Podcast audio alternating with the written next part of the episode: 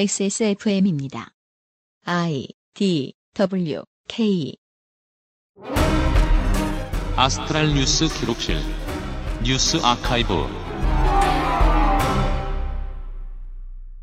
지구상의 청취자 여러분 한 주 동안 안녕하셨습니까? 그것은 알기 싫다 유승균 PD입니다. 2017년 6월에 첫 번째 그것은 알기 싫다 시작합니다. 뉴스 아카이브로부터 시작을 하도록 하겠습니다. 에디터 윤세민 기자입니다. 네, 안녕하십니까. 윤세민입니다. 자, 옛날에 무슨 뉴스가 있었습니까? 네, 오늘은 이명박근혜 정부의 위장 전입에 대해서 말씀을 드리려 합니다. 그렇습니다. 자, 이명박근혜 정부에서 위장 전입 사례, 고위공직자 청문회에서 있었던, 발각되었던 위장 전입 사례를 말씀드리려 하는데요. 네. 먼저, 엄행부 정부는 위장 전입 발각의 풍년이었습니다. 그럼요.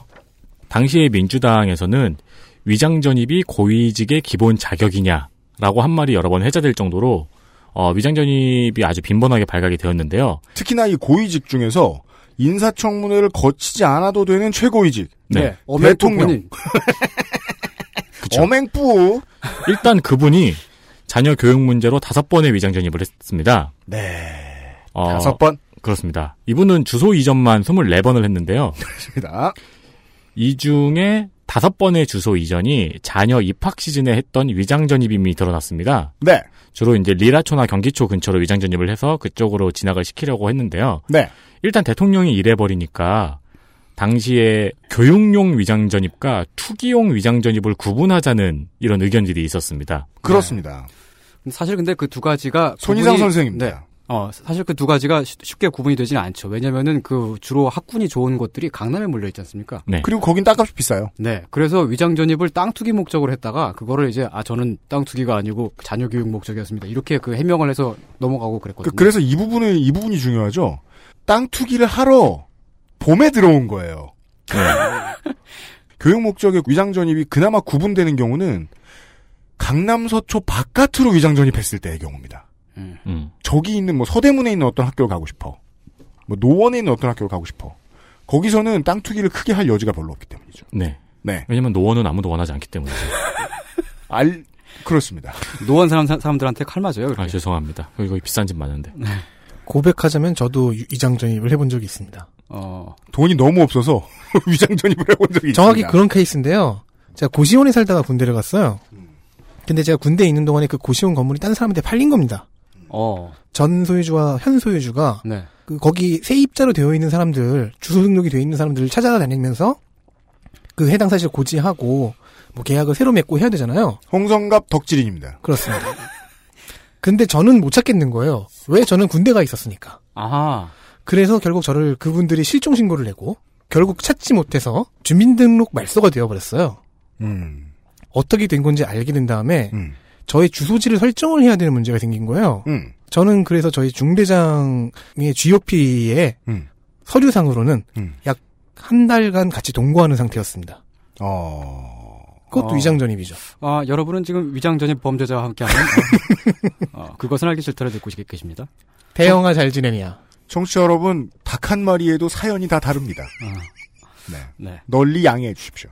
그래서 엄행부 정권 청문회를 통과한 인사들의 위장 전입 사례를 알아보았습니다.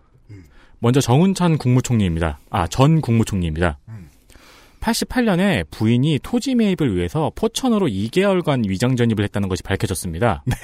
이에 청문회에서는 거기에 살아볼까 싶어서 실험해 본 것이라고 답변했습니다. 너 얼마나 참신했습니까? 실험이에요, 이게.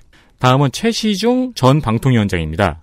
89년에 아들이 서초구에서 징병검사를 받기 위해 위장 전입을 했습니다. 네. 아들이 병역 면제였기 때문에 당시에 의혹이 불거졌는데요.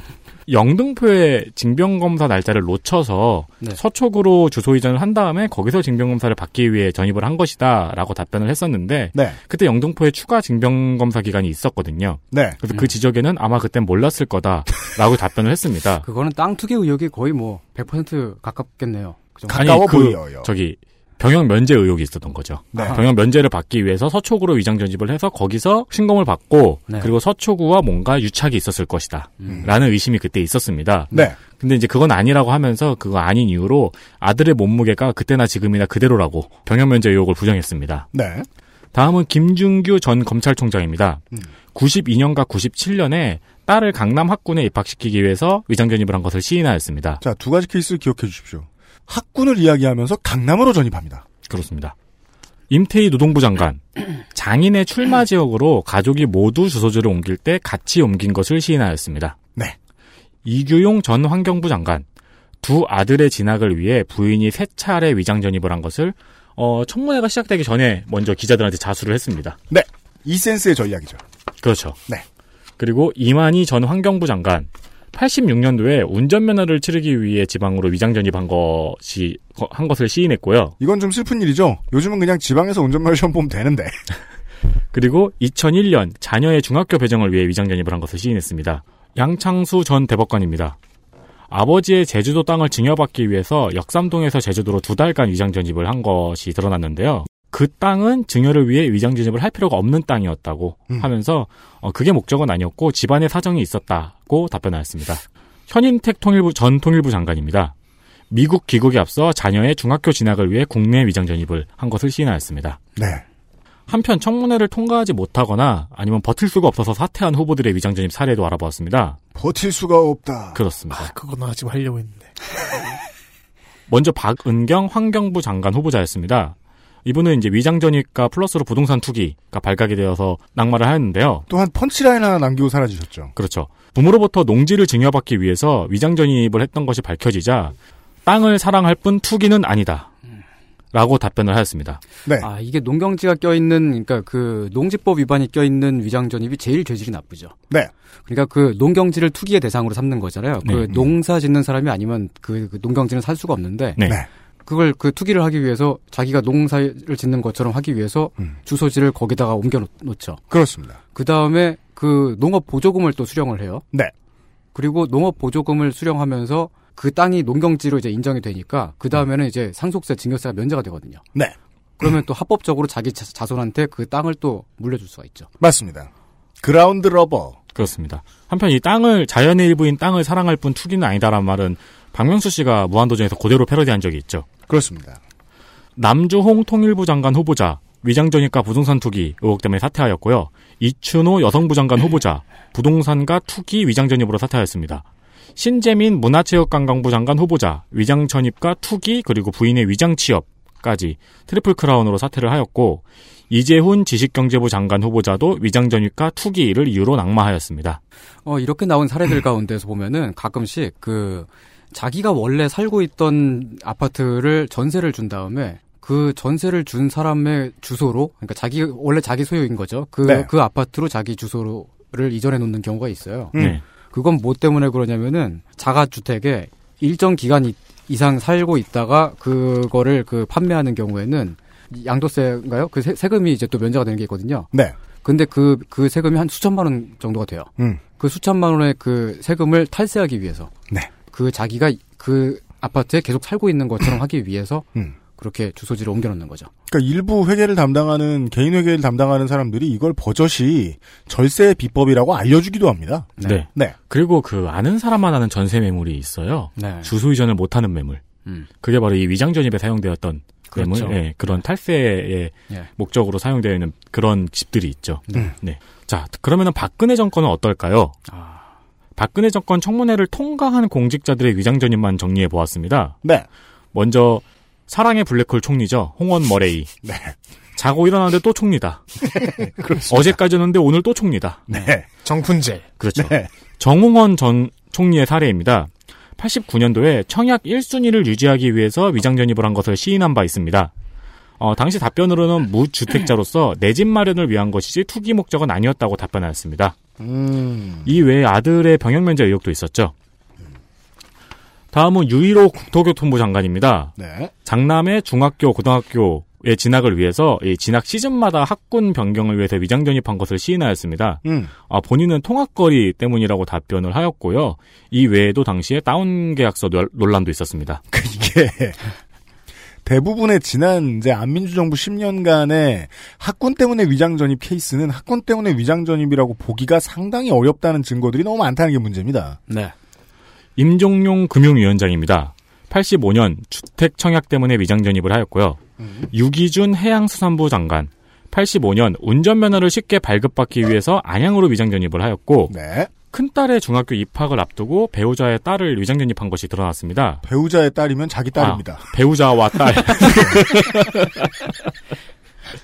꼭 그렇진 않지만요. 네. 이에 대해서 본인은 당시에 그 근처의 아파트 분양을 받았는데 집이 안 팔려서 그 딸 입학 시즌까지 집이 안 팔려서 일단 지인 집으로 어, 이전을 해놓은 것이고 이후에 온 가족이 그쪽으로 다 이사를 갔다고 해명하였습니다.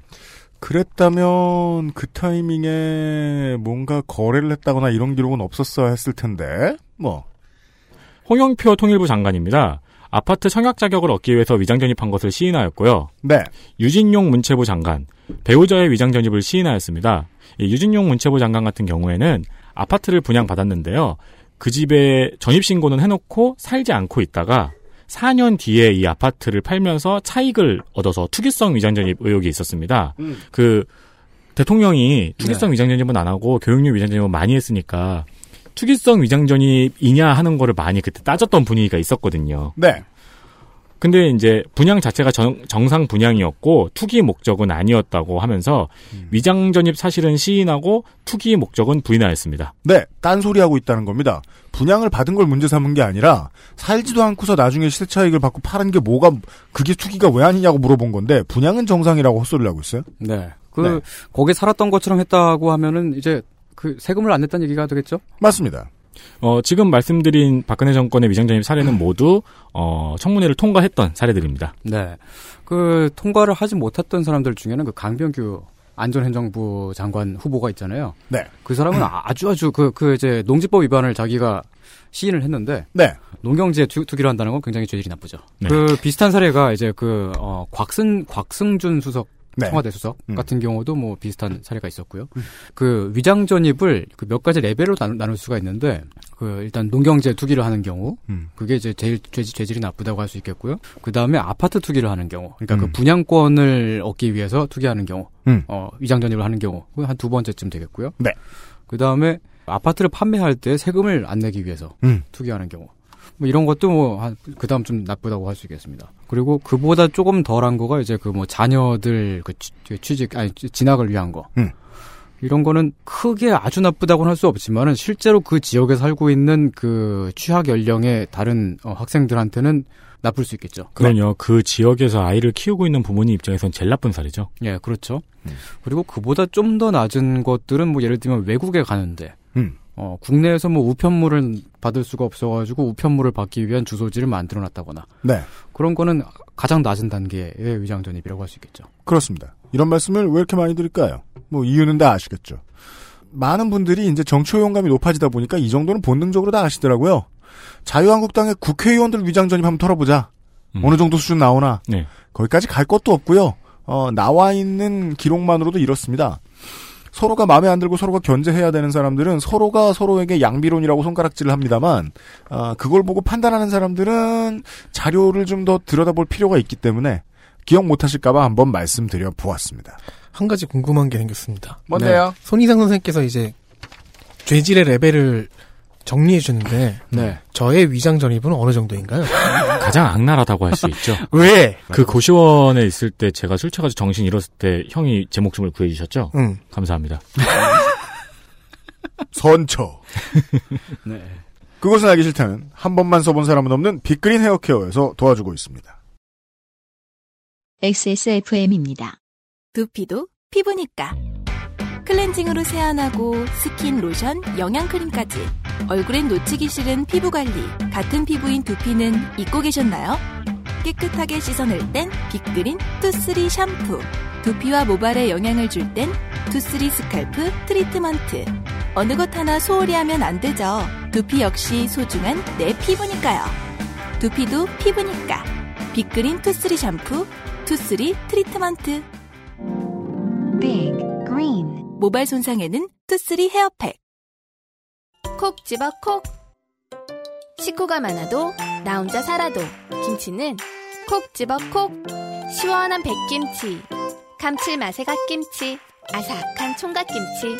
무게도 포장도 원하는 만큼 다양해요. 그러니까 김치가 생각날 땐 콕 집어 콕. 잊지 마세요. 두피 역시 피부란 사실. Big green. 엑세스몰에서 만나는 빅그린 헤어케어 시스템. 지금 레지스터 소리가 들리는 게 저는 약간 이제 식상하다, 지겹다 이런 생각이 드네요. 빅그린 헤어케어가 뭘 하려고? 김상조 기자님 정관입니다. 안녕하십니까 김상조입니다. 네. 빅그린 헤어케어에서 신제품을 개발하겠다고 합니다. 오, 그건 새롭네요. 네, 멈추지 않는 자세. 네, 이미 잘 팔리고 있지만, 그렇습니다. 네. 그리고 지금 화해에서 2위를 하고 있지만 그렇습니다. 신제품을 개발하겠다. 네, 아 이 도전 정신 아주 좋습니다. 맞습니다. 어, 우리 사장님이 어, 욕심이 좀 많다. 저는 그것이 매우 좋다고 생각합니다. 과연 이게 정말 품질이 업그레이드돼서 돌아올 것이냐? 네. 아니면은 가격을 낮춘 양산화가 될 것이냐? 지금 이 타이밍에 말한다는 거는 어, 빅그림 헤어케어 제품군의 가장 중요한 물건, 샴푸 같은 것 이런 게 신제품이 나올 거란 얘기입니다. 그렇습니다. 음. 어, 버전 2는 음. 잠시만 기다려 주시면 나올 예정입니다. 한 달만 기다려 주십시오. 네, 그때까지 기다려 주십시오. 그렇습니다. 그렇다고 해도 어, 여전히 예, 지금 버전의 물건도 팔고 있습니다. 알아주길 바랍니다. 공장에 많이 쌓여 있거든요. 아, 네, 그렇습니다. 화장님이 위쳐스 세일도 금방 돌아올 수 있습니다. 감사합니다. 김상조 교수랑 연관이었습니다.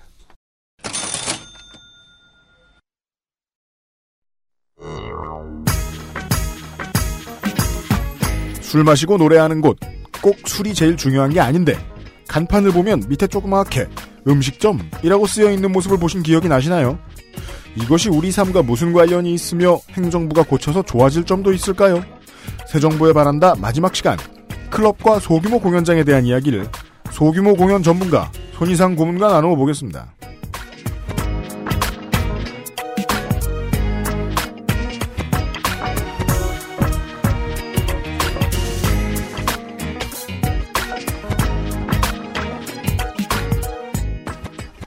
인사가 늦었습니다만 아까 인사는 했습니다.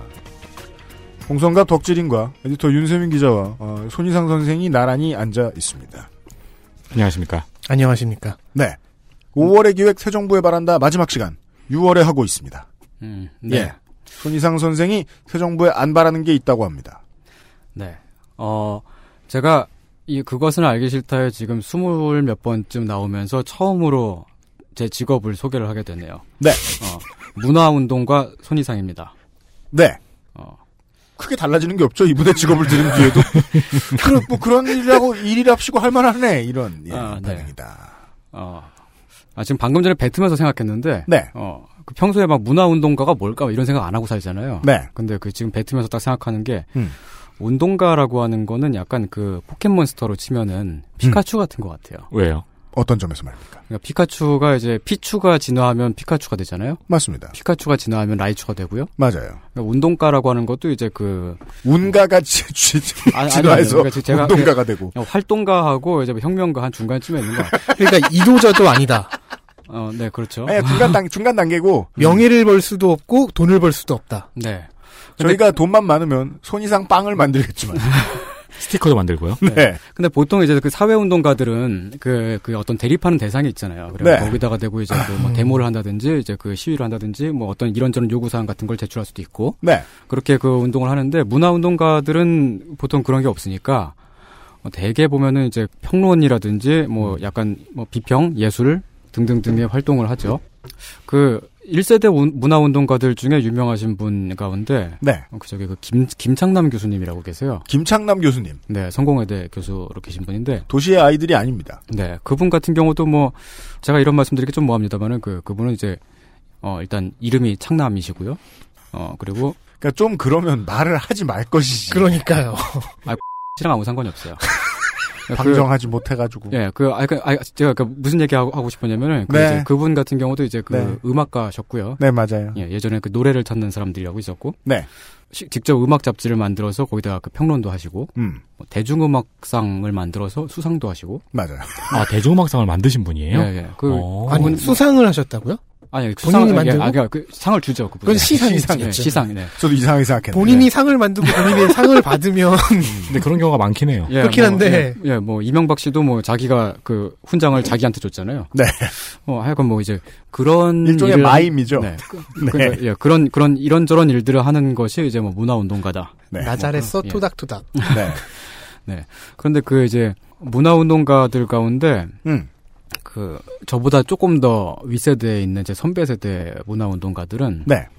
어, 참여 정부 때 음. 그 정부 기관에 들어가거나 공기관에 들어가거나 해가지고 뭐 이렇게 법제도를 만들거나 하는 일들을 많이 했었어요. 아, 네.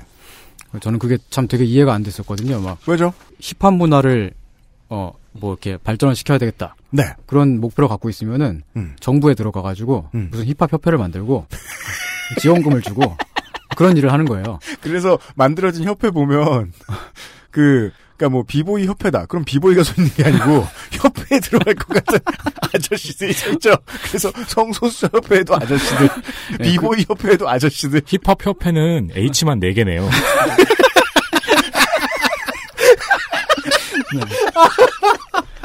네, 그런 일들을 하는 게 이제 제 서- 선배 세대였었죠. 그래서 그- 그래서 저는 이제 그게 굉장히 많이 불만이 많았었고 항상 씹고 다녔거든요, 저는. 참 별 이유도 안 나는데 왜 불만이 많은지 알겠네요. 네. 근데 항상 씹고 다녔는데 그 네, 이렇게 네. 살다 보니까 저- 제가 또 이제 나이를 좀 먹기도 하고 그랬으니까 네. 약간 생각이 달라졌어요. 그게 어떡해요? 그게 그럴 만한 그런 그 조, 건들이 있긴 있더라고요. 아, 우리의 늙음의 증거죠. 네. 저 노인네들이 왜 저러는지 알겠다. 네. 정부 기관이나 공기관에 들어가서 하지 않으면 안 될 만큼 음. 기존에 있는 문화 정책이나 법 같은 것들이 되게 이상하게 만들어진 것들이 되게 많이 있습니다. 네. 어, 오늘은 이제 그런 얘기들 가운데 하나 그리고 이제 문화운동가들이 어, 그동안 줄기차게 요구를 해왔지만은 제대로 이루어지지 않은 것 중에 하나가 음. 클럽 합법화입니다. 클럽 팝업파랍니다. 네, 오늘은 그 얘기를 하려 고 그래요. 그 전 세대들의 입각이라고 해야 되나 하여튼 그 네. 관료가 되었던 행적을 네, 소개하시면서 이제는 그게 어느 정도 이해가 된다라고 하시- 말씀하신 것은 네. 본인을 등용해달라는 아 그건 아니에요. 저는 누가 그렇게 하더라도 전 들어가진 않을 거예요. 기록으로 남겼습니다. 네. 네. 어, 지금 방금 전에 클럽 합법화 얘기했는데 여기서 클럽이라고 하는 거는 가수나 밴드나 어, DJ가 나오는 소규모 공연 시설을 뜻하죠. 제가 1998년 네. 마로니에 공원에 있- 있었던 클럽 합법화 기념 공연에 간 적이 있거든요. 네. 맞아요. 네. 기억나요. 그때 합법화가 된 거였죠. 어, 99년도인데 98년도에는 이제 그거를 푸시하는 역할을 했죠. 음. 어, 이제 이런 그 클럽들은 이제 말하자면 주로 인디 어, 또는 언더그라운드 음악가들이 공연하는 곳인데 어, 많은 사람들이 일상적으로 찾는 곳은 아니지만은 다양하고 실험적인 대중음악이 꼽히는 곳이고 이따금씩은 저항문화의 산실이 되기도 합니다. 그런데 이런 클럽들은 행정적으로 분류하자면 식당입니다. 네. 하지만 저는 그러니까 97년부터 수많은 클럽에 가서 셀 수 없이 많은 공연을 해봤지만 네. 그 클럽에서 제육볶음을 먹어본 기억이 없습니다. 식당인데 있어야 될 거 아니야. 네. 단무지도 없어. 네, 그 대한민국 법규상 식당은 크게 두 가지인데 하나는 일반 음식점, 다른 하나는 간이 음식점 이렇게 네. 되죠. 그러니까 술을 판매할 수 있느냐 없느냐의 차이입니다. 그렇습니다. 그리고 대부분의 클럽들은 일반 음식점으로 영업 신고를 해가지고 어, 네. 영업을 하고 있어요. 그래서 뭐 그렇습니다. 땡땡솔루트 뭐, 어. 뭐, 뭐. 지금까지 저희 여- 여기 앉아 있는 네 명이 다 이 네. 바닥에 이, 바, 이 바닥이라고 하죠. 이 네. 바닥에 한 발을 담가본 적이 있거나 네, 담그려고 했었던 사람들이잖아요. 네. 지금까지 우리는 일반 음식점에서 맨 들어가려고 그렇게 노력을 했던 건가요? 그러니까 사실 알고 보면 제육덮밥을 시키면 누- 줄 수도 있었는데 그러니까 메뉴판에 아무도 안 시켜서 안 네, 땡솔루트, 줬는지도 어. 땡다니엘 밑에 제육볶음 이렇게 있었던 거예요. 모르- 네. 바에 가서 잘 보면은 단무지 무한 리필 써 있었을 수도 있어. 그것도 저 식사 메뉴는 6천 원, 안주 메뉴는 18,000원. 두 가지가 다 준비돼 있을 수도 있어요. 아, 그러니까 그 실제로 이렇게 음식을 팔았다는 얘기가 아니고요. 그 얘기를 하고 싶은 거예요. 네. 실제로 음식 안 팔았는데 예, 등록이 그렇게 돼 있다는 거죠. 기- 기껏 많이 음식 같은 거 줘봐야 치즈 얹은 나초가 다 써요. 음, 그러니까 그 일반 음식점으로 등록해서 영업을 한다는 건 무슨 말이냐면은 일단 소관부처가 문화부가 아니라 식약처예요. 아. 예, 식품안전처. 어, 그리고 관련법도 문화공연예술에 관한 법률이 아니라 식품위생법에 적용을 받습니다. 이게 왜 이렇게 됐을까요? 인디클럽이 식당이 된 까닭을 알아보려면은 일단 그 한국 대중음악의 역사를 60년대로 거슬러 올라가야 됩니다. 아 그 정도입니까? 네, 60년대의 한국은 되게 이중적인 공간이었습니다. 어, 국내에서는 북한과의 대치 상황이라든지 냉전 질서의 영향으로 위에서부터 아래로 엄청 빡센 반공주의가 강요가 됐었죠. 네, 근데 한편으로는 정반대의 사회 분위기도 있었습니다. 그죠. 그런 것만 있었느냐 생각해 보면 아니었거든요. 어른들한테 물어봐도 네. 그때도 양아치들 잘 놀았다. 음. 특히 이제 그 60년대 같은 경우는 그 해외에서는 막 그 히피 운동 같은 것들이 있었고, 네, 네, 뭐 이렇게 막막 전공투나 그 적군파가 있었고요. 그런 그 극- 극좌 운동들이 막 나타나던 시기였었고요. 네. 68혁명 같은 것도 있었고요. 네. 적군파가 사람 죽이던 시대잖아요. 음. 근데 그런 것들, 그런 소식들이 한국으로도 들어오니까 한국에서도 보면은 아래로부터 그런 움직임, 비슷한 혀- 경향- 경향들이 있었던 거죠. 다만 이제 그런 게 소수의 대학생 혹은 엘리트 지식인 층의 그, 그 한정된 얘기지만은 네. 어쨌든 그 외국에서 일어나고 있는 그런 그, 그 시대적인 조류와 발길을 좀 비슷하게 맞춰갔던 것도 있었죠. 이런 흐름들은 당연히 주로 문화예술 분야, 분야에서 나타났는데 음악에서는 이제 그 황병기 같은 역시 그 저기 전위 예술가들이 활개를 쳤고요. 황병기 1936년 서울 양악기 할로 가야금을 연주하는 기법으로 대표되는 현대 창작 국악의 선구자 중 한 사람입니다. 어, 황병기 하면은 이제 우리는 주로 이제 오늘 내일 하- 하시는 그런 이제 그 노인네의 모습을 주로 떠올리잖아요. 요, 요즘 사진을 보시면 예. 연로 하셨어요. 예. 보통은 화이트데이의 BGM을 그쵸. 떠올리죠. 미국. 예. 네. 미군 그거 참 신기한 곡이었죠. 예, 근데 그 사실은 이제 그 젊은 시절부터 날리던 아방가르드 음악가였습니다. 네. 그리고 또 이제 그 당시에 미술 분야에서는 해프닝이나 그 개념 개념 미술이 확산이 됐, 었고 그리고 김구림, 정찬승, 정강자 같은 그런 그 전위 예술가들이 활동하던 제사 집단이라고 있었어요. 음. 그 제사 집단이 예술계에 센세이션을 일으키기도 했습니다. 네. 이것은 막 그 뭐 개념녀, 개념남 이런 거하고 다릅니다. 네, 네. 개념을 해체하는. 네, 네. 네. 그리고 이제 문학에서는 신동엽이나 김지하, 백낙천, 백낙청 같은 사람들이 어, 활동을 시작했었고, 음. 어, 김지하 씨는 좀 약간 최근에 좀 많이 가셨지만은, 네. 어. 멀리 가셨다. 네, 아니, 뭐 그, 작품은 남아 있으니요 예, 네. 음. 그 당시에는 굉장히 그 센세이션했죠. 그 역설적이게도 보면은 그 한국 역사상 예술이 가장 급진적이었던 시기가 바로 박정희 정권 초기 때였어요. 네. 그런 예술가들만 많았다는 게 아니고 그런 그 예술 어, 공연이나 전시 같은 걸 하면은 보러 오는 관객들도 많았다는 거죠. 우리가 말이에요. 80년대, 90년대 막 그, 그 길거리에서 이제 패셔니스타들 찍어가지고 있는 사진 이런 거 보면 70년대, 60년대 대학생들이 훨씬, 그러니까 그 젊은 사람들이 훨씬 세련되고 멋있어요. 네. 지미 핸드릭스 같은 차림새에. 음. 머리 스타일은 그 당시에 뭐, 뭐, 뮤지션 누구, 뭐, 제니스 조플린이라든가, 네. 네. 손희상 선생이라든가 이런 머리 스타일을 하고 있어요. 그렇죠. 그 당시에 예술가였죠. 예. 음.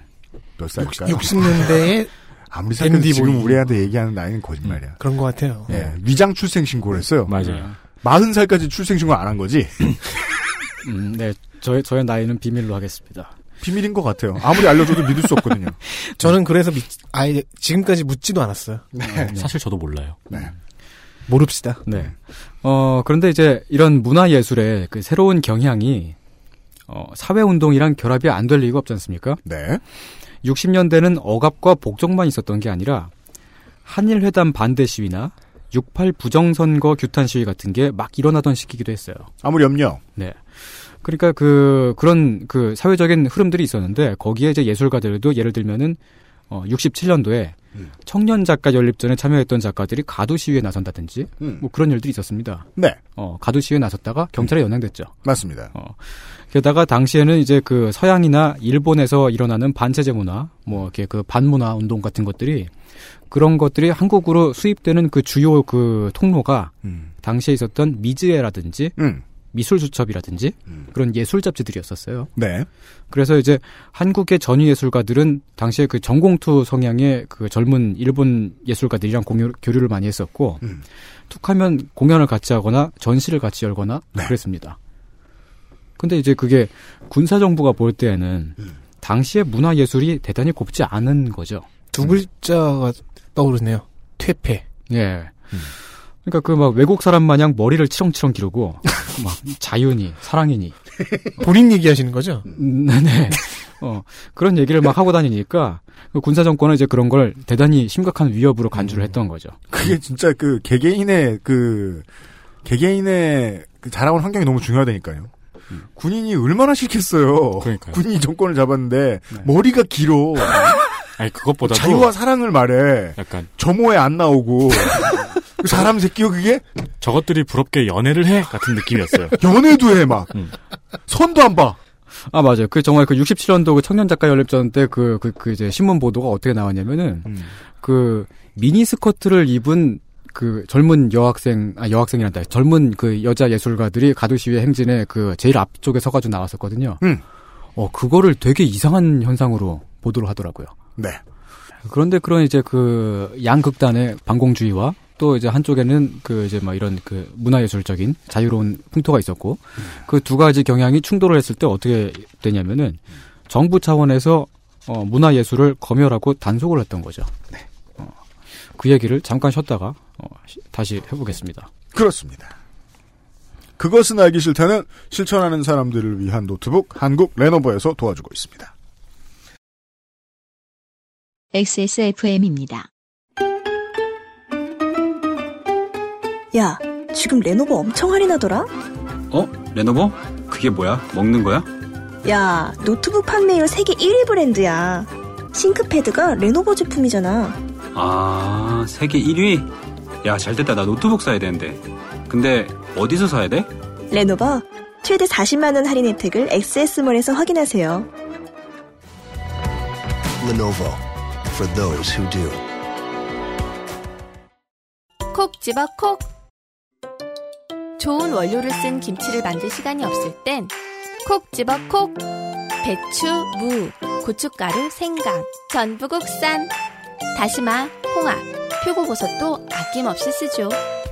그러니까 김치가 생각날 땐 콕 집어 콕. 돌아왔습니다. 우리는 클럽이 왜 식당인가? 제육볶음도 안 주는 클럽이 왜 식당인가를 알아보기 위해서 60년대에 서슬퍼런 독재만 있던 것이 아니라 아래에서는 새로운 문화가 퍼지고 있었다라는 이야기를 좀 듣고 있었습니다. 새 정부에 바란다 마지막 시간 클럽 전문가 손희상 고문과 함께하고 있습니다. 네. 어, 당시에 이제, 어, 60년대 때, 음, 60년대에서 70년대로 넘어가던 때죠. 네. 그때 미술가들은 그렇게 숫자가 많지 않으니까 네. 그냥 안기부에서 막 잡아갔어요. 특이합니다. 안기부의 방식은 숫자가 많지 않으면 개별적으로 잡아간다. 네. 근데 음악가들은 숫자도 많고, 뭐, 라디오나 음반을 통해서 파급력이 크니까. 잡아오자면 장이 모자란다. 네, 너무 많죠. 그래서 심의기구를 통해서 통제를 하기 시작했죠. 1965년도에 가요자문위원회라는 데가 생겼습니다. 가자위. 네. 네. 앞에 한 글자를 빼면 TV나 라디오 방송에 나오는 음악을 수준이 왜 이렇게 낮아져? 나 진짜. 아, 손인상 선생이 하는 걸 다 따라하지 마세요. 죄송합니다. 네. 어, 그 이제 그 가자위가 뭐 하는 데였냐면은 TV나 라디오 방송에 나오는 음악을 사전에 검열하는 기구였습니다. 그래서 되게 최고 수준의 어, 문화 향유 전문가들이었어요. 그 음, 네. 음악을 나게 듣고 네. 네. 다 종일, 들어야 어, 되는구나. 네. 아. 하루 종일 하니까. 그리고 그 이듬해에는 예술문화윤리위원회라는 데가 생겼습니다. 네. 어, 이제 줄여서 예륜이라 그러죠. 그 예륜은 이제 그 방송에 나오지 않는 음악도 검열을 하는 기구였습니다. 다 들어봅니다. 네. 그리고 그 이듬해에는 드디어 67년도죠. 법으로 금지곡을 지정을 하기 시작했습니다. 67년 전엔 금지곡 법으로 없었습니다. 67년 전이 아니고 67년도 67... 년도 전에. 아, 예. 네. 그, 그 법이 이제 음반법이라고 하죠. 그러다가 70년대로 넘어가면은 어, 유신 독재가 시작되잖아요. 네. 그때 긴급조치 9호가 발동되는데 이거를 이제 요즘 세대는 노주현 씨가 발동한 줄 알아요? 어, 네, 노지원 씨가 아니고 네, 네. 박정희가 박정희 전 대통령이 어, 네. 김장훈 씨는 이것에 맞서 싸운 적이 없습니다. 그렇습니다. 네. 어, 발동한 그 긴급조치 9호가 이제 아예 대부분의 음악을 지워 나가, 나갔죠. 네. 긴급조치 9호는 집회, 시위, 신문, 방송, 통신을 검열하는 것으로 주로 알려져 있습니다만 그뿐만 아니라 문학, 그림, 음반까지 전부 통제하는 거였습니다. 음흠. 그런 표현물을 통해서 유신 헌법을 비판하면 영장 없이도 잡아간다는 게 긴급조치 9호죠. 맞습니다. 근데 뭐가 유신 헌법 비판인지 기준이 없었어요. 맞습니다. 그래서 그냥 심의하는 사람이 어, 물론 심의하는 사람은 대부분 다 군인들이었고요. 음. 그냥 쓱 듣고서 어, 좀 이상하다 싶으면 그냥 잡아가는 거죠. 맞습니다. 그래서 건전가요라고 하는 어, 엄청 촌스럽고 되게 북한 노래 같은 것들이 있었는데 음. 그런 것만 남았습니다. 그게 앨범에 하나씩 꼭 들어가야 했죠. 네, 맨 마지막에 꼭 네. 들어가야 됐죠. 그래서 나중에는 이제 시간이 지나면 그때는 무슨 뭐 군가라도 붙이고 애국가라도 붙이고 이러다가 나중에는 그냥 건전가요 이렇게 그냥 무성하게 집어넣고 그랬어요. 네, 근데 그 저- 역, 역설적으로 그 건전가요 그 촌스러울 수밖에 없는 컨셉의 곡을 네, 얼마나 듣기 좋고 멋있게 만드느냐가 그 아티스트들의 실력을 보는 척도가 되기로 했잖아요. 그러니까 봐요. 할 일이 너무 없으니까 그거 가지고 놀아야 되는 거예요. 음. 네.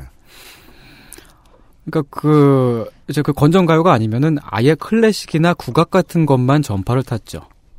그러니까 모든 방송국이 93.1처럼 됐어요. 아 이게 경인권 위주군요. KBS 2FM인가요, 그거?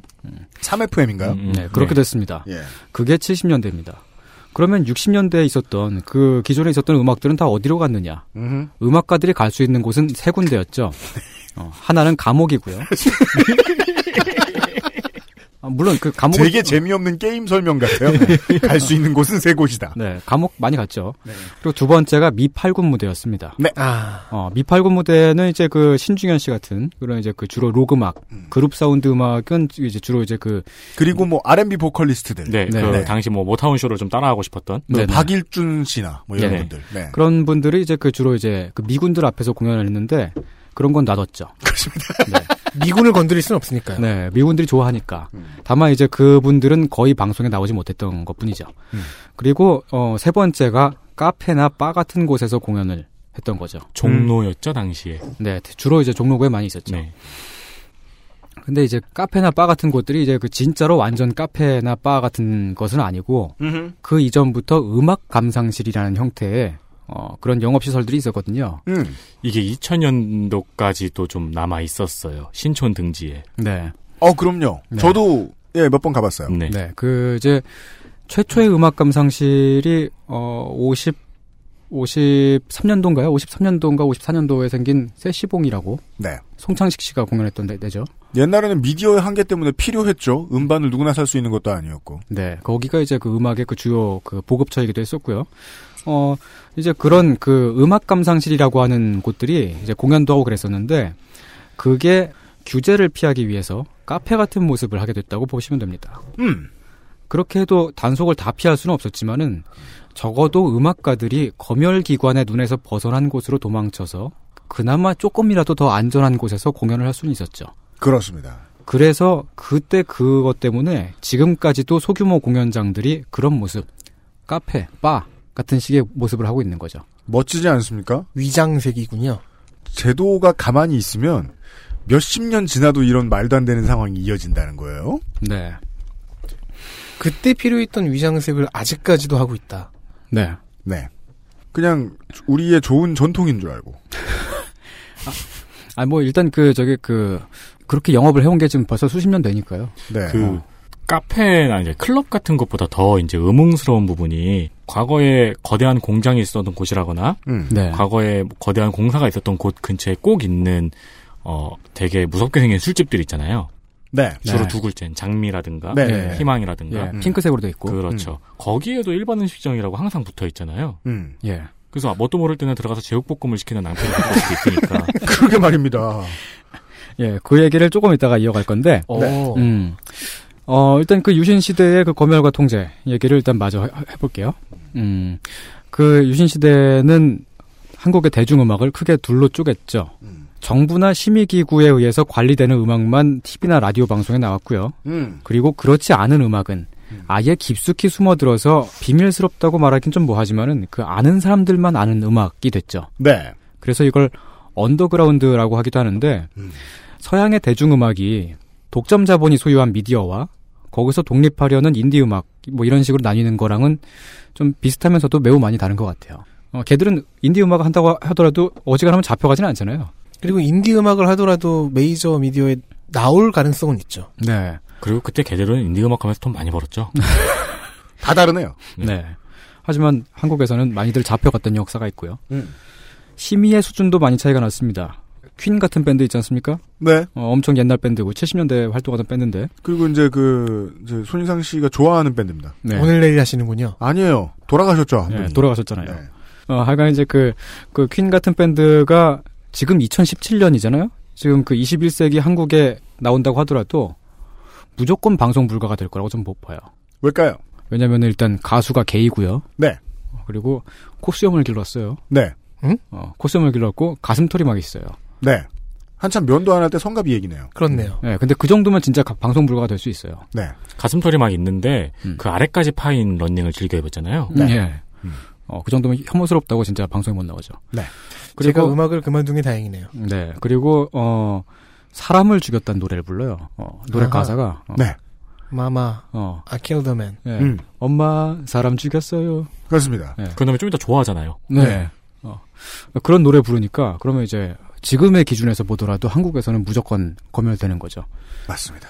사실 그 외국의 메인스트림 음악 가운데 한국의 검열 기준을 어, 통과할 수 있는 음악은 그렇게 많지 않습니다. 맞습니다. 그 검열 기준이 너무 많이 빡세가지고 어, UMC님 같은 경우도 그 노래가 금지곡으로 묶였던 것들이 있었죠? 네. 어, 있었을 줄 알았어 내가. 그러니까 이게 전부 다 아니었나요? 지금 일부 그게 그 이 검열 권력이 나중에는 이제 2000년대로 넘어오면서 점점 그 방송 3사에게로 옮겨가요. 네네. 방송 3사가 직접 틀지 말지 어떤 노래를 검사를 먼저 하는 걸로 나와요. 그 점점 이제 민주정부 들어와서 게을러지기 시작하니까 그 문제가. 그래서 방송 3사한테 따로 음반을 보내면 아 이거 뭐는 틀 수 없고 뭐는 틀 수 없습니다라고 쭉 얘기해줘요. 기억에 UMC는 제가 확실히 기억은 안 나는데 1, 2집은 전부 방송 불가였던 걸로 기억해요. 네, 저도 그렇게 기억해요. 예, 무슨 뭐 얘기를 하는데 너무 가난해 보여서 안 된다. 별게 다 있어요 이유도. 아니 차라리 욕이 있어서 안 된다 그러지. 그건 설명이 너무 가난하잖아. 이건 이건 진정한 사랑이 아니라서 안 된다. 그니까 말이야. 아 그러니까 그 욕 욕도 한 마디도 없고 그런데 그냥 방송 불가가 된. 네. 가난한 사랑 노래 얘기인가? 네.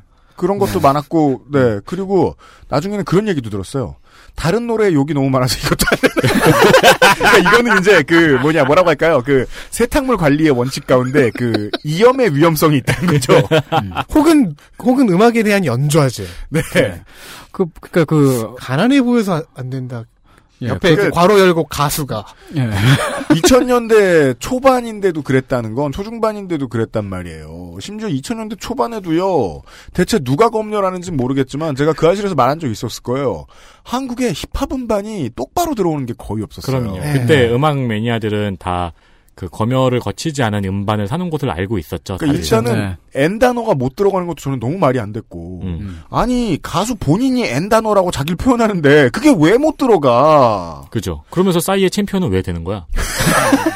그니까 그거 얼마나 공격적인데? 네, 그러니까요. 소리 지르는 그 사람. 예.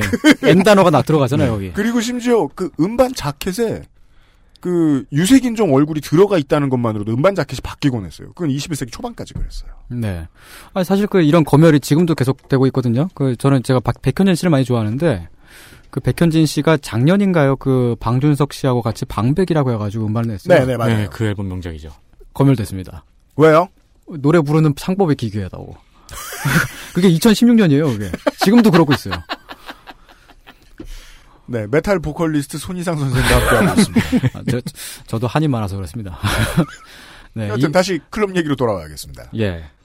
어, 다시 음식이 된 그, 아, 음식점이 된. 어. 책, 아, 그 음식점에서 음식을 파는 게 아니라 공유하는 저희가 음식이었던 건가요? 네, 음식점이 된, 어, 클럽 이야기로. 음식이 괜히라고 해서 잠깐 이렇게 예. 무서웠습니다. 그 클럽 얘기로 다시 돌아와 봅니다. 네.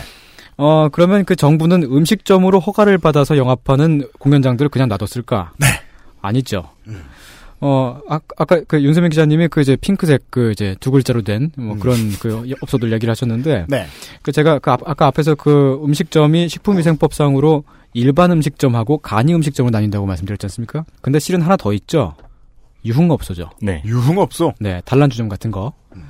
근데 그 옛날 식품위생법에 따르면은 일반 음식점은 유흥 접객원을 두 명 이상 고, 용할 수가 없어요. 어. 이게 재밌습니다. 네. 그래서 이걸 그 단속의 근거로 삼았습니다. 네. 일반 음식점에서 유흥업 접- 접객원을 고용했다는 게 단속의 근거였는데 음. 여기서 유흥 접객원이란 누굴 말하느냐? 음. 가수, 연주자, 음향 설비 기술자, 기타 등등 공연 스텝을 말해요. 네. 그러니까 음악가를 단란주점 접객원이랑 똑같이 본 거죠. 맞습니다. 그래서 그 음악가가 그 이제 클럽 안에서 무슨 노래를 불렀는지 그걸 다 일일이 다 죄- 죄다 파악할 수는 없으니까 음악을 검열하는 대신에 그 공연장 자체를 등록 위반으로 어, 단속을 하는 거였죠. 맞습니다. 이 짓을 90년대까지 했어요. 네. 어, 당시 TV 뉴스를 보면 툭하면 이런 소식이 나왔습니다. 맞아. 예. 기억나. 예, 네온 사인이 번쩍이는 서울의 밤거리에 불법 유흥업소들이 청소년들의 탈선을 부추기고 있습니다. 나라가 어려운 때인데도 서양의 외설적인 문화에 물든 대학생들이 늦은 시간까지도 미니스커트를 입고 흥청망청 춤을 추고 있습니다. 전 이 이유를 알아요. 이 대학생들은 낮에 나올 때도 미니스커트를 입고 있었거든요. 맞아요. 그렇죠. 옷을 갈아입는 게 더 흥청망청이죠. 옷을 두 벌이나 들고 나왔어. 어, 그러니까. 어? 그리고 그, 어. 그 흥청망청 춤추는 장면 편집해서 보여주잖아요. 네. 제일 춤 못 추는 사람 진짜 잘 찾아요. 맞아. 나도 잠깐만 네. 춤을 못 춰. 그리고 카메라 워크가 좀 어지러워요. 네. 초점이 잘 안 맞고요. 아, 그 노출을 저- 많이 줘가지고 불빛이 번져요. 음악 중심 같은 거 하던 분들이 네. 잡은 건가 봐. 그래서 그 장면이 굉장히 사이키델릭했어요. 네. 그 카메라가 그 경찰의 단속 현장을 비추면은 손으로 얼굴을 가린 젊은이들이 막 나오고. 맞습니다. 근데 이런 게 그 80년대는 물론이고 90년대까지도 이런 뉴스가 정말 많이 나왔거든요. 그러게 말이에요. 근데 그 사람들이 무슨 잘못을 했느냐면은 그냥 공연을 보러 간 거죠. 그냥 공연 보러 가서 앉아 있었고 뭐 춤도 춰- 췄고 뭐 그랬겠지만은 근데 그게 무슨 막 나쁜 공연도 아니었고요. 대부분은 재즈였어요. 게다가 그러니까 무슨 나쁜 공연이 있는지도 모르겠지만 네. 제가 97년에 이제 클럽 공연을 처음 했단 말이에요. 네. 근데 전 공연을 하러 처음 간 거예요 클럽을. 음. 정말 무서웠거든요. TV에서 흥청망청 미니스커트를 입고 춤도 못 추는 사람들이 와 있는 거야 거기. 예, 뭐 탈선의 현장이고 카메라 네. 카메라조차 거기 들어가면 카- 사이키델릭해지고. 예, 되게 무서운 사람들이구나 생각했던 기억이 나요. 네. 제가 2000년도쯤에 클럽 공연을 친구가 한다고 해가지고 따라갔었는데요. 네. 가장 인상 깊었던 기억은 그거예요. 뭐요? 제 옆에서 같이 환호하던 사람이 다음 공연진이었다는 거. 그렇죠. 어, 가사 다 외우는 새끼네. 어, 어, 이제 그, 그때 이제 그, 그런 공연들이 대부분 재즈였다고 그랬, 그랬지 않습니까? 그게. 네.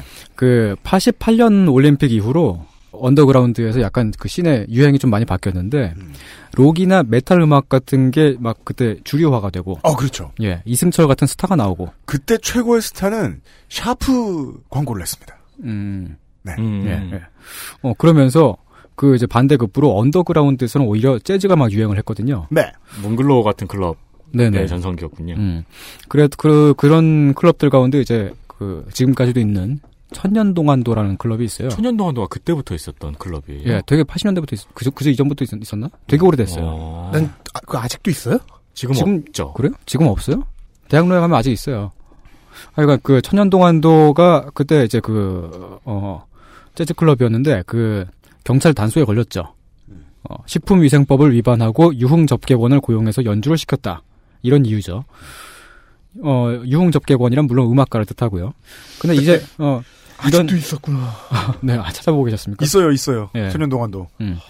근데 이제 그 이런 일들이 대개는 벌금 내고 넘어가는 일인데 경찰이 그때 그 사건을 검찰로 넘겼어요. 아이고. 그러니까 그 왜냐면은 경찰이 처음에 이제 그거를 관할구청인 종로구에다가 어 행정처분을 하라고 보- 음. 보내잖아요. 네. 그러면 종로구가 그거를 행정처분을 해가지고 과태료를 때려야 되는데 그걸 거부했어요. 음. 음악가가 공연하는 건데 그냥 와가지고 피아노 치고 음. 그걸 어떻게 어 무슨 단란주점의 유흥행위랑 동급으로 보냐는 거죠. 음. 맞는 말이긴 맞는 말이지만은 근데 경찰이 삐졌군요. 예 그게 그 검찰로 넘어가는 바람에 일이 더 커져버렸죠. 음. 과태료의 문제가 아니고 영업 정지 아니면 최대 징역 10년까지도 살 수 있는 사건이 된 거예요 이게. 별것도 아니고 그냥 진짜 음악 피아노를 쳤다. 예, 음악가 불러가지고 공연시켰다는 걸로. 참. 그래서 이제 그게 그 천년 동안도 사장이 이제 그 헌법 소원을 냈습니다. 네. 그 자기가 자비를 들여서 막 몇억 원 들였다 그래요. 음. 어, 참고로 이제 그 천년 동안도 사장이 예전에 그 바로크 레코드 사장인데 그러니까 그냥 뭐 재즈 예. 입문자여도 알 수밖에 없는 이름. 바로 예, 그 레코드. 예. 네. 그 바로크 레코드는 이제 예전에 그, 그 재즈 음반, 희귀 재즈 음반을 취급하던 데였죠. 네. 음. 어. 어, 90년대에는 그 재즈가 진짜 막 유행했던 반짝 유행했던 시즌이 있었는데 네. 연대 사태 지나고 나서 한 IMF 어, 한 전후 한한뭐 그때 그때쯤까지 쯤이 이제 그 엄청나게 대유행이었단 말이에요. 네. 그러니까 외국에서 음. 그 서울에서 일하려고 들어오신 이제 그 노동자들, 네. 인양반들 나이 지긋하신 분들 음. 갈 곳 없어서 좋은 그 관광 상품 중에 하나였어요. 바로 그 레코드. 음. 우와 이런 것도 있어 이러면서 즐거워하셨다는. 음. 그때는 막 대학생들이 막 쿨재즈도 아니고 하드밥 음반 같은 거 그런 거 듣고 그랬는데. 음. 상당히 유행이었어요. 음. 예. 네. 그런 유행을 선도했던 곳의 사장이었다는 거죠. 네. 근데 이, 이 헌법, 헌법 소원을 내고 나서 이제 이게 그 사회적으로 관심을 받게 되잖아요. 음. 그 클럽 합법화 논의가 그때부터 활발해진 거죠. 네. 가수 정태춘 씨도 이 사건에 뛰어들어서 음. 어, 합법화 목소리를 많이 냈고요. 맞습니다. 네. 그리고 당시에 그 DJ가 민주당에서 떨어져 나와서 새정치국민회의라는 걸 만들었는데 네. 음. 어, 새정치국민회의 소속으로 국회의원이 됐던 사람 중에 어, 가수 최희준 씨가 있었습니다. 어, 네. 새정치국민회의가 그 참 그러니까 DJ가 만든 당 치곤 가장 그 좀 썰렁한 곳이었기 때문에 네, 그 그게 어떤- 음. 인사가 많이 필요했는데 예. 그 DJ 펌디스파리. 예. 저도 지금 그 생각을 했어요. 예. 음악 얘기 계속하다 DJ 하니까 김대중 씨가 아니라 네. 예, 그 DJ가 떠올라서 네, 그러니까 그 저기 그 최희준 씨가 그 그 새정치 국민회의의 그 창당 발기인이기도 해요. 네. 그래서 그 이 당에 들어가 가지고 어, 김대중 씨 이 당을 이끌어 주십시오. 그렇죠. 그걸 영작하면 DJ 펌디스파리. 네. 아니에요. 요로 시작해야 돼. 아. 그 하- 하여간 뭐 그 그 최희준 씨도 이제 그 이 클럽 합법화 논의에 팔을 걷어붙이고 전적으로 돕고 나섰었죠. 맞습니다. 음. 그 변신 자동차 또봇에 나오는 최희죽 아니고요. 저 그거 알아요. 어. 그 또봇의 최희죽 박사도 네. 그 피규어 있어요. 아 그래요? 전 너무 놀랐어요. 네 있어요. 아니 또봇 피규어 만들기도 바쁜데 최희죽 피규어도 있어. 별걸 다 파는구나 진짜. 그리고 최희준 씨하고는 좀 닮은 구석도 있어요. 네. 어, 네. 어, 그리고 이제 그, 그 당시에 이제 그 사회적으로 무엇보다 문화예술계가 많이 들고 일어났죠. 네. 음악가가 공연하는 거를 뭐 단란주점, 유흥업소 이런 식으로 봐- 봐- 보는 게 이게 합당하냐. 음. 이런 거죠. 사회적으로 계속 푸시가 들어가면서 결국 1999년도에 음악가를 유흥접객원으로 규정한 법률은 위헌이라는 판결이 나왔습니다. 그렇습니다. 그런데 청취자 여러분 가운데는 이때 클럽이 합법화된 줄 아시는 분도 계실 겁니다. 여기 벌써 두 명이나 있습니다. 예, 아니에요. 아직까지 클럽은 법제도의 테두리 안에 들어와 있지 않습니다. 위헌 판결이 나왔으면은 음식점 형태로 영업을 하고 있는 소규모 공연장들을 식품위생법이 아니라 다른 다른 법, 그러니까 문화예술에 관련된 그런 법 쪽으로 적용되게끔 하는 그런 입법이 이루어졌어야 되죠. 그러니까 네. 술을 팔 수 있는 음. 공연장이라는 형식이 뜨- 새로 생겼어야 되는 거죠. 네. 그렇게 해야 되는데, 해야 되는데, 그게 당시에 사회적으로 논의도 많았습니다만 다 엎어졌습니다. 왜죠? 왜 그럴까? 그것은 광고를 듣고 와서. 그렇습니다. 뭐 우리 뭐 초중고등학교 다닐 때에도 그 저는 이런 게 되게 싫었어요. 뉴스 9시 뉴스에서 흔히 쓰이는 제가 이제 시사 프로그램을 만드는 중요한 동인 중에 하나인데 시사 바깥의 일을 한 덩어리로 보는 그 멍청함이 너무 냉청함이 너무 싫었어요. 문화를 이야기하면서 문화 개라고 탈탈 털어서 말하는 이- 이- 일종의 그 레이시즘이에요 이것도. 그렇죠. 예. 그래서 이 뉴스들은 언제나 그런 말투였거든요. 예. 클럽에 대해서 보는 시각이 딱 한 가지. 퇴폐. 네. 음. 그 예. 당시에 유흥. 음. 그 당시에 제가 사춘기였거든요. 음. 그때 제가 와 세상이라는 게 내 생각보다 굉장히 멋있는 거구나라고 느꼈던 두 가지 단어가 네. 패닉하고 삐삐밴드였어요. 아. 그리고 그때 인- 언더그라운드 밴드들의 음악이 네. 레코드샵에 슬슬 들어가기 시작했어요. 네. 예. 저는 그 생각도 나요. 그때 당시에 별이 빛나는 밤의 DJ를 그 이적 씨가 하셨을 거예요. 이민희 네. 씨 바로 다음 후임으로. 네. 그때 그런 음악들을 그분이 많이 들었어요. 어. 저는 그때 그 당시에 제가 기르던 강아지가 있었는데 네. 어, 죽었어요. 네. 그래서 강아지를 사랑하게 됐습니까? 그 전에 사랑하지 않다가? 살았을 땐 싫다가. 그러니까. 아니, 아니요. 주- 좋아요, 지금도. 네. 죽음을 관할하는 손희상 선생과 그러니까 죽었으니까 지금도 좋아하는. 함께하고 있어요. 네. 네. 문화예술이라는 게 얼마나 다양한 가능성을 보여주어야만 가치가 있는 것인지 모르는 게 너무 싫었다는 겁니다. 김치인 줄 알아요. 김치도 맛이 얼마나 다양한데. 그럼요. 그러니까. 그것은 알기 싫다는 김치가 생각날 땐 콕 집어 콕 김치에서 도와주고 있습니다. 매끄럽다. 어, 멘트 좀 좋네. XSFM입니다. 콕 집어 콕. 좋은 원료를 쓴 김치를 만들 시간이 없을 땐 콕 집어 콕. 배추, 무, 고춧가루, 생강, 전부 국산, 다시마, 홍합, 표고버섯도 아낌없이 쓰죠. 그러니까 김치가 생각날 땐 콕 집어 콕. 요즘은 팟캐스트 시대가 여러분을 만나러 갑니다.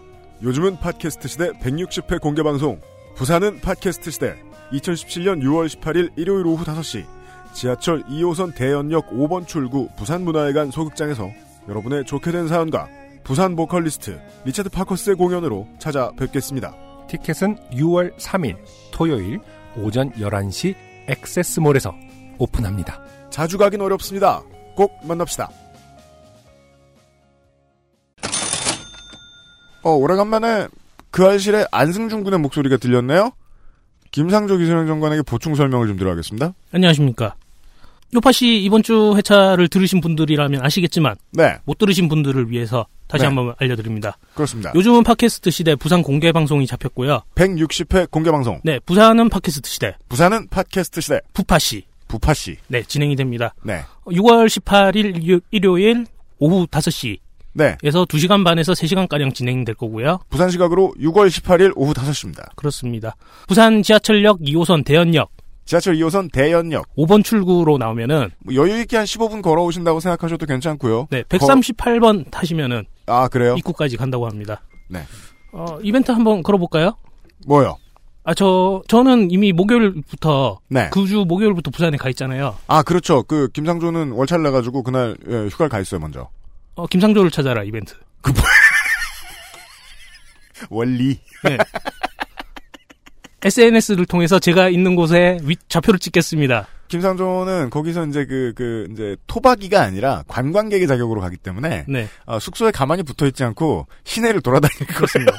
김상조를 찾으시는 분한테 아, 뭘 맞- 주나요? 만약에 김상조로 보이는 사람한테 먼저 어깨를 툭 친 다음에 네. 반갑다 친구야. 그래서 제가 반갑습니다 이렇게 하면은 어뭘 드리지? 아, 뭐, 음. 그 원래 이제 보통 김상조가 아니면 누구세요? 가 나와야 되는데 그렇죠. 김상조면 반갑습니다가 나오는군요. 그렇습니다. 네. 어, 제 사인 CD 드릴까요? 상품을 바로 줘야 될 거 아니야? 들고 다니죠 뭐 한 다섯 장 정도만. 그러니까 상품은 가만있어 봐. CD 말고 뭐 받으면 좋아하실 거 없나? 뭐, 뭐 드리지? 아, 저희가 그 고민해가지고 어, 청취자 여러분이 좋아하실 만한 상품을 김상조를 발견하셨을 때 드리도록 하겠습니다. 그러니까 6월 18일 그 주 목요일부터 어, 저로 추측되는 사람이- 남자가 한 명이 돌아다닌다. 부산시내에 있다. 그럼 무조건 일단 말을 걸어봐라. 아니 근데 너무 넓잖아요. 힌트라도 좀 줘봐요. 아, SNS를 통해서 제 좌표를 찍겠습니다. 그날 입을 그 옷도 같이 올리고요. 아, 트위터나 인스타그램, 페이스북에서 김상조를 팔로우하시면 이게 전형적인 팟캐스트 적 서비스다. 근데 재밌다. 혹시나 저를 찾게 되면 상품도 타고, 네. 혹시나 제가 아니라면, 네. 요파시 사연도 되고, 그렇습니다. 네. 일거양득이다. 네. 예매 2017년 6월 3일 토요일 오전 11시에 액세스몰에서 예매 시작하도록 하겠습니다. 저희한테는 낙땡키 타임이죠. 그렇습니다. 네. 네. 감사합니다. 감사합니다. 18일에 부산에서 뵙겠습니다. 김상조 독점거래위원장이 얘기해준 대로입니다. 아, 요즘은 팟캐스트 시대 공개방송, 부산은 팟캐스트 시대. 6월 18일이고요. 당장 6월 3일 토요일 오전 11시부터 다시 한번 알려드리죠. 예, 티켓 오픈합니다. 참고하시고요. 여기 있는 사람들 중에도 몇 명 갑니다.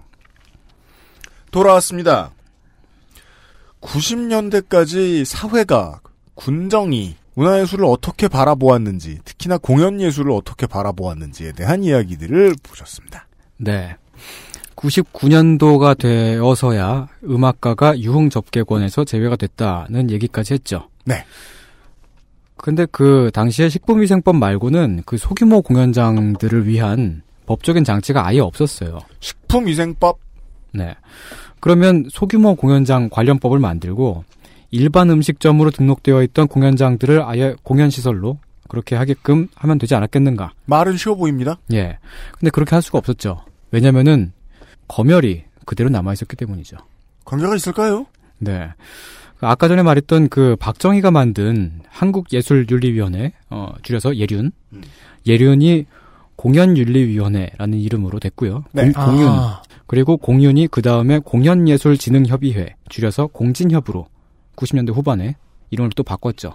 이름만 소프트코어해지네요. 이제 슬슬 저나 윤세민에게 더 친숙한 이름들이 나오네요. 네, 이게 뭐 말하자면 안개부가 국정원이 된 거. 네. 뭐 그렇게 비유할 수 있겠습니다. 근데 그 클럽들을 공연장으로 등록을 해버리면은 거기서 하는 모든 공연을 공진협의 심의를 받아야 했어요. 네.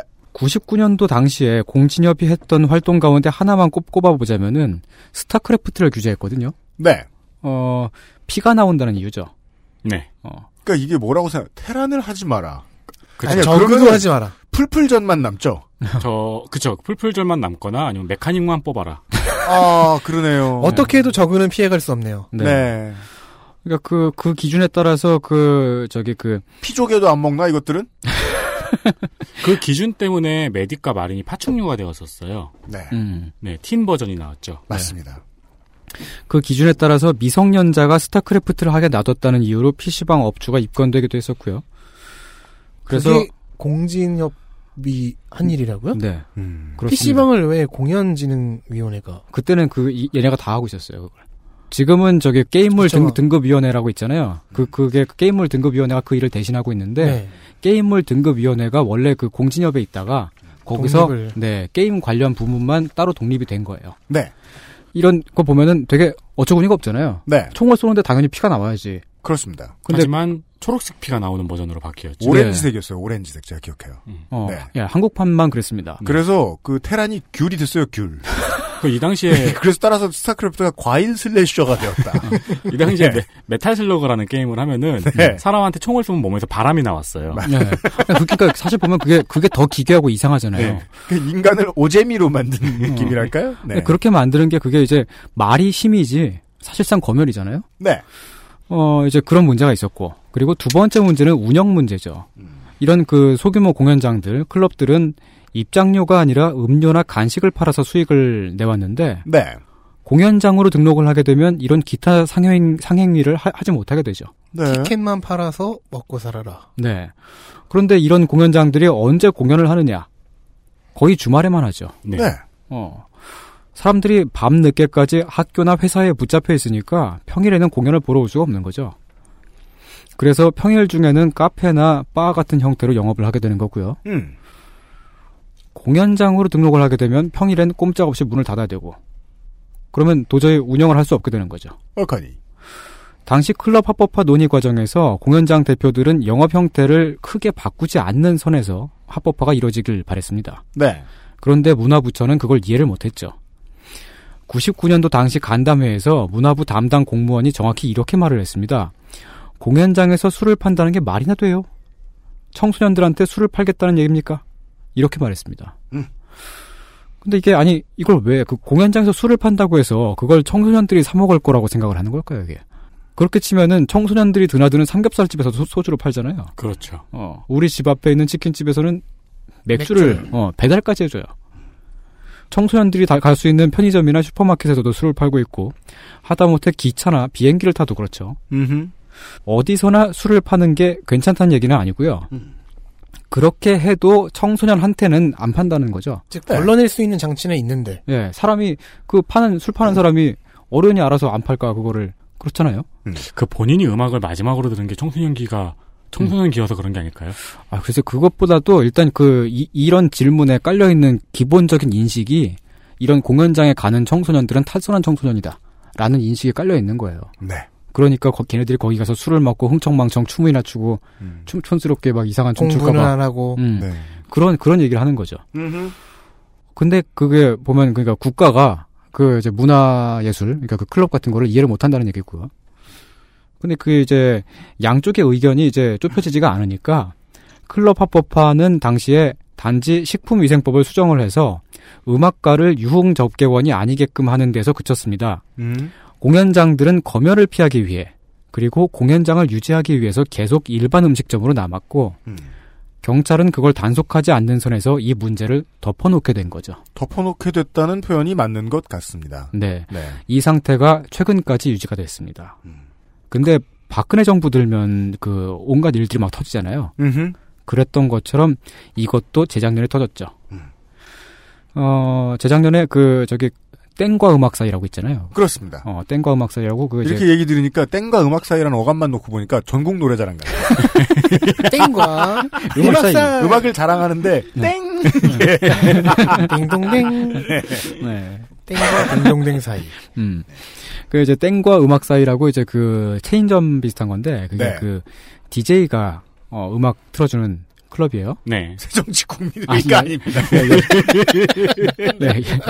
전 대통령께서 살아 돌아오셔서 음반을 틀는 사람입니다. 여기서는. 아니, 여기서 DJ는 예, 김대중 씨가 아니고요.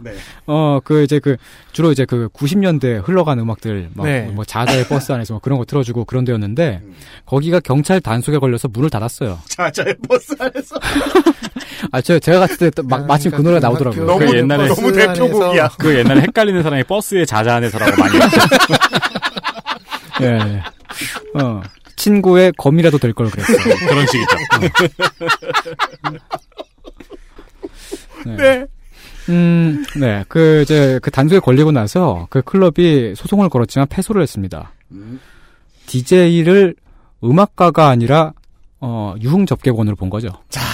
이 뭘 이해. 여기서 또 DJ라는 야. 포지션에 대한 몰이해. 네. 그러니까 그 99년도 당시에는 이런 게 없었잖아요. 그러니까 음악가, 그 연주자, 뭐 음악가, 가수, 이런 거, 이런 게 주, 주, 주, 주류였는데. 네.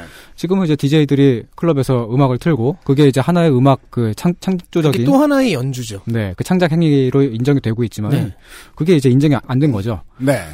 그리고 이게 그 재작년에 뉴스가 이 사건을 어떻게 보도를 했냐면은 어, 유흥업소가 세금을 줄이기 위해서 일반 음식점으로 영업을 하다가 걸렸다. 음. 이렇게 보도를 했죠. 네.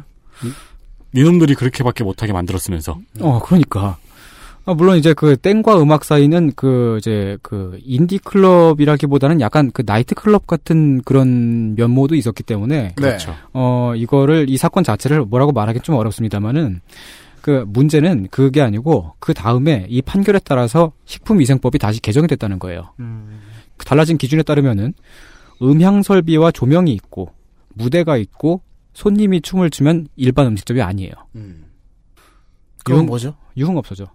단란주점. 음, 음. 그렇게 되면은 뭐가 달라지는 건가요? 그 전에는 이렇게 딱 그 명시화된 게 없었는데 아. 지금은 근데 이렇게 딱 돼버리니까 이 기준을 그대로 적용을 하면은 일반 음식점으로 등록되어 있는 소규모 공연장들, 클럽들 전체가 다 불법이 돼버립니다. 그리고 세금이 확 올라가죠. 유흥업소가 되면. 네. 아직까지 경찰이 이 개정안을 가지고 단속에 나섰다는 얘기는 제가 어, 들어본 적은 없습니다만은 앞으로 그렇게 될 여지는 매우 다분히 크죠. 예전 경찰청장들이 박근혜 정부 때 경찰청장 청장들이 듣고 지금 무릎을 탁 칠 소리입니다. 아 이거 단속했으면 됐는데. 음. 자, 그러면은 그 소규모 공연장들이 그냥 유흥업소로 등록을 해가지고 영업을 하면 되는 거 아니냐? 그러니까 저도 지금 방금 그 의문을 떠올렸어요. 네. 근데 그렇게 할 수 없죠. 어, 이건 답이 쉬워요. 예. 왜냐하면 유흥업소는 상업지구에만 설치할 수 있어요. 음. 그리고 뭐 학교 근처라든지 등등등에서는 영업을 할 수 없죠. 근데 전국에 이런 그 소규모 공연장들이 한 400곳 정도가 400곳 조금 넘는 걸로 그렇게 파악이 되고 있는데 그 중에서 한 300곳 가까이가 마포구에 있습니다. 네. 홍대 앞에 있다는 얘기죠. 그렇죠. 네. 근데 홍대 앞은 원래부터 지금의 홍대의 모습으로 개발이 된 지역이 아니잖아요. 주택지하고 상업지의 구분이 없어요. 그래서 그 주요 클럽들이 어디 있는, 있느냐면은 서교초등학교를 끼고서 맞아요. 그 서교초등학교 그 근방에 쭉 모여 있잖아요. 서교초등학교를 포위하고 있죠. 네, 포위하고 있어요. 거- 그 근처에서 살아봐서 압니다. 네. 놀기 참 좋습니다. 유흥업소로 해버, 해버려라 그러면은 거- 이제 홍대 앞에 있는 클럽들은 어. 전부 다 영업을 못하게 되는 거죠. 아, 세금 문제는 부차적인 거였네요. 네, 그러니까 단순히 세금을 더 내기 위해서 회피하려고 그러는 게 아니에요. 아예 영업 자체가 안 되는 거니까.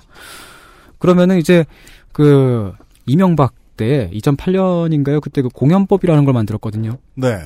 그 공연장 설치에 관한 법규가 그 고- 공연법 안에 들어가 있어요. 음. 어, 그러면 거기에 따르면 되는 거 아니냐? 그것도 안 됩니다. 왜냐면은 그에 따르면은 영상물 등급위원회가 어, 공연을 심의하게끔 되어 있어요. 공연은 왜 또 영상물이죠? 그러니까 이제 그 공진협 대신에 영등위가 심사를 하게끔 되는 건데 이게 그 조금 덜 빡세게 하겠다는 의미이기도 해요. 음. 조금 나아졌다는 거죠. 네. 하지만 이거는 민정당보다는 한나라당이 낫다. 뭐 이렇게 말하는 거랑 비슷한 아, 네. 어, 그런 수준이고. 쉽습니다. 예.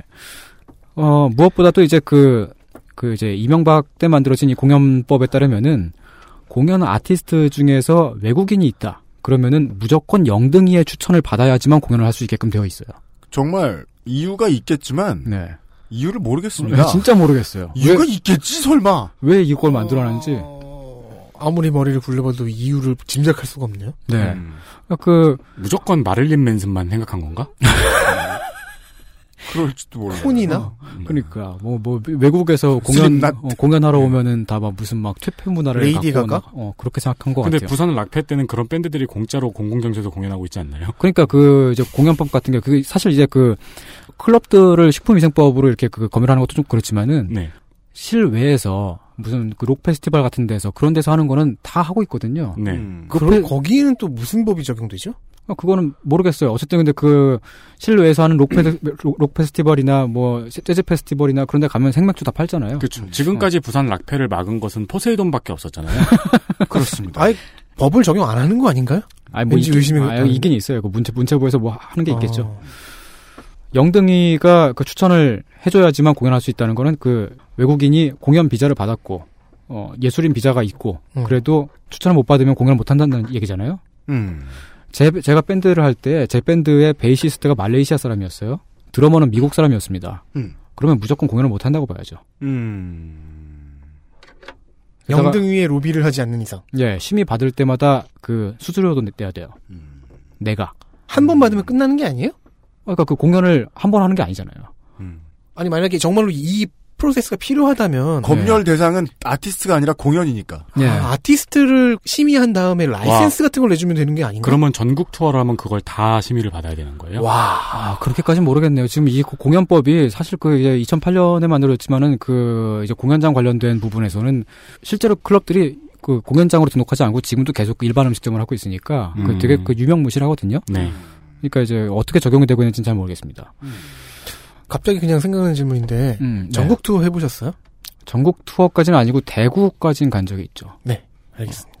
왜요? 아, 그냥 궁금했어요. 아, 예. 쓰지 않을 분량을 만들어? 네. 바빠 죽겠는데? 실패한 거지. 예. 음. 공연장 문제 있잖아요. 그 일반 음식점으로 네. 되어 있는 네. 이 문제가 아직 해결이 안 되었습니다. 재작년에 식품위생법, 식품위생법의 개정안이 나, 그렇게 되고 나서 그러니까 그 공연했던 사람들이 식품인 것 같고 예. 사실상 그러니까 다 음식점에서 공연한 거잖아요. 그 법적으로 보면은. UMC 님도, 어. 식품이었던. 네. 그렇습니다. 어, 근데 이제 그 마포구에서만 자치조례를 만들어서 어, 재작년에 식품위생법 개정안을 약간 무력화시키려는 시도를 했었, 는데 네. 그 조례를 보면은 어떻게 써 있냐면은 마포구에서는 관객이 테이블과 의자 사이에서 춤추는 건 괜찮아요. 근데 테이블은 보통 의자에 붙어 있으니까 네. 테이블과 의자 사이에서 출 수 있는 춤은 제가 알기로는 스쿼트. 그죠. 그러니까 네. 안 그러면은 엉덩이로 의자를 쳐서 넘어뜨리거든요. 예. 런지. 그럼 음, 뒤에 있는 사람에게 맞고 그렇게 우리의 싸움은 시작이 되죠. 맞습니다. 아니면 테이블하고 의자를 많이 떨어뜨려 놓거나. 그쵸. 음. 그- 그 제가 안 그래도 그 제가 지지난 주에 합정동에 가가지고 그 이제 그 공연을 보러 갔었는데 합정동에 가면은 거기 그 지하에 한쪽 벽면에 만 원씩 잔뜩 꽂- 꽂혀 있고 네. 어, 사람들 막 많이 들어가봤자 한 50명도 못 들어갈 것 같은 되게 조그마한 클럽이 있어요. 예. 거기 이제 테이블이 한 4개인가 뭐 이렇게 몇 개 있는데, 제가 법을 잘 지키는 사람이잖아요. 음. 그래가지고 테이블하고 의자 사이에서 춤췄거든요. 네. 어, 그러다 나, 으아! 하고 막 비명 질렀어요. 막, 아! 하고 막. 허벅지 아파서? 아니, 그 테이블의 그 높이가 네. 미묘하게 네. 그- 닿는 거예요. 아 그러면 거기서는 이제 손담비 씨의 춤을 춰야죠.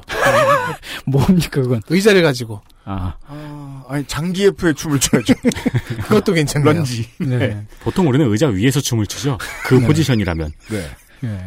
사실 그러니까 이 마포구의 자치조례가 그 문자 그대로 테이블과 의자 사이에서만 춤을 춰라 뭐 그렇게 그런 게 아니고 단속이 떴을 때 빠져나갈 구멍을 만들었다. 경찰이 오면 앉아라. 그러니까 중앙정부 쪽에서 맡, 맡고 있는 그 법이 네. 뭐- 너무 이상하니까 네. 조례도 이, 렇게 이상하게 나오는 거네요. 예. 거기다가 마포구 같은 경우는 홍대 앞에서 나오는 수익이 엄청 크잖아요. 그렇죠. 음. 그걸 포기하면 안 되니까. 네. 그러니까 이렇게 되는 거죠.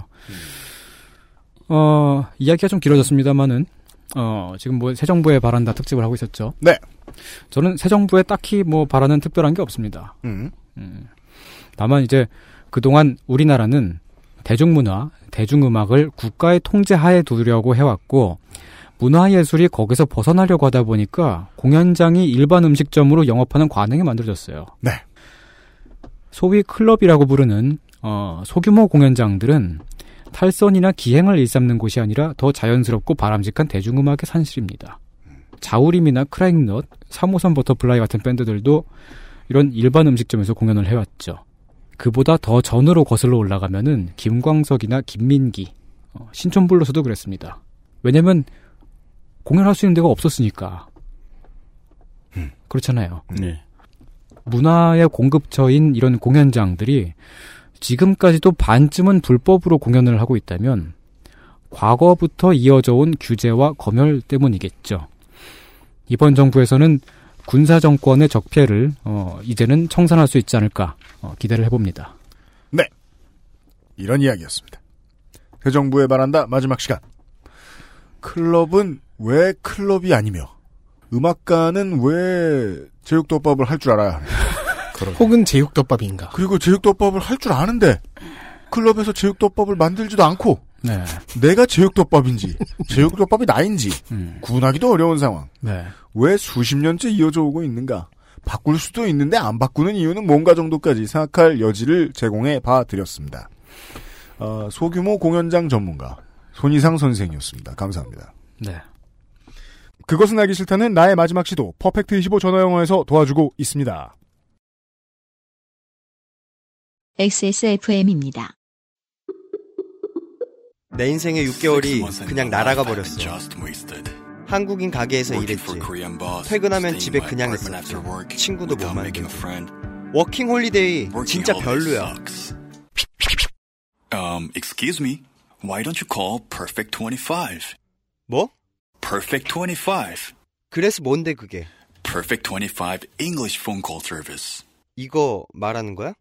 퍼펙트25.com? Oh, you got it right. 전 세계에서 가장 많이 팔리는 노트북 브랜드? 글로벌 판매율 1위 레노버. 지금 바로 XS몰 전용 특가에 구매하세요.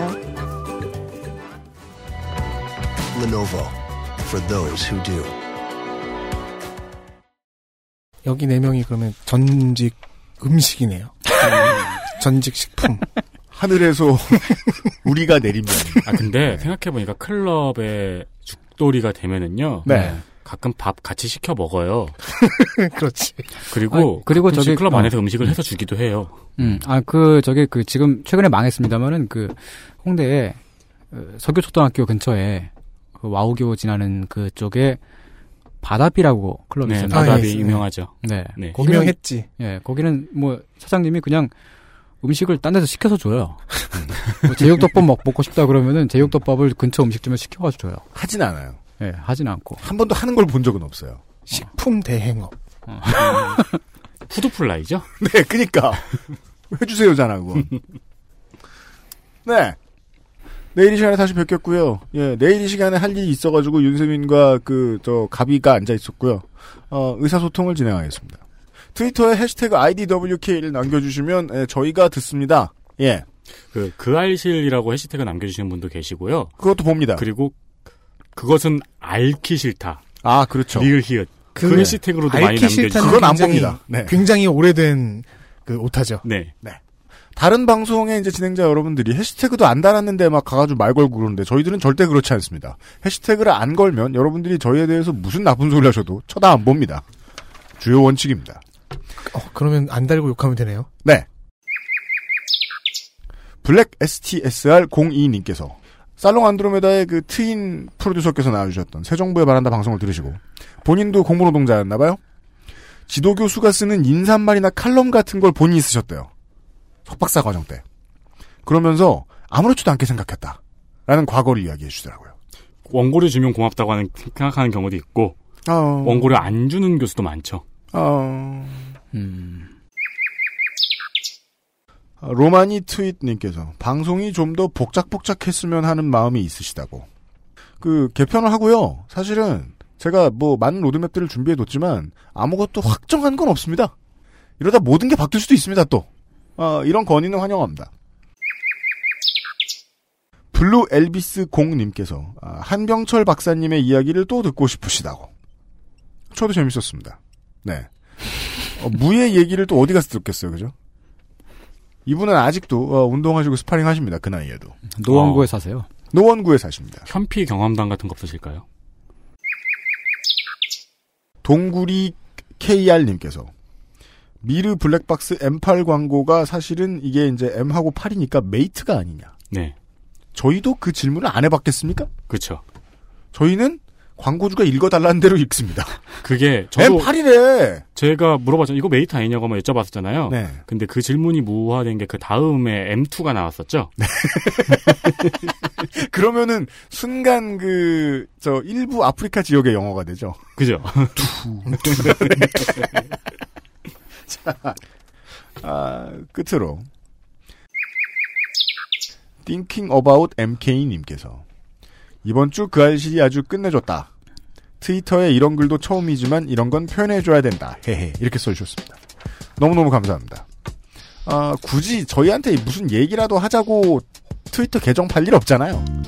이런 수고를 해주시다니 감사합니다. 특히나 이런 수고를 어, 욕하기 위함이 아닌 다른 이유로 해주시다니 감사합니다.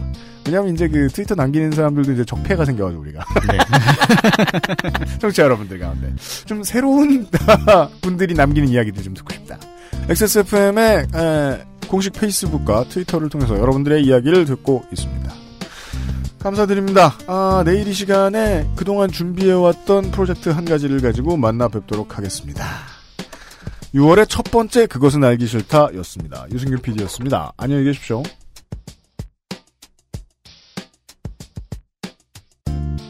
XSFM입니다. I D W K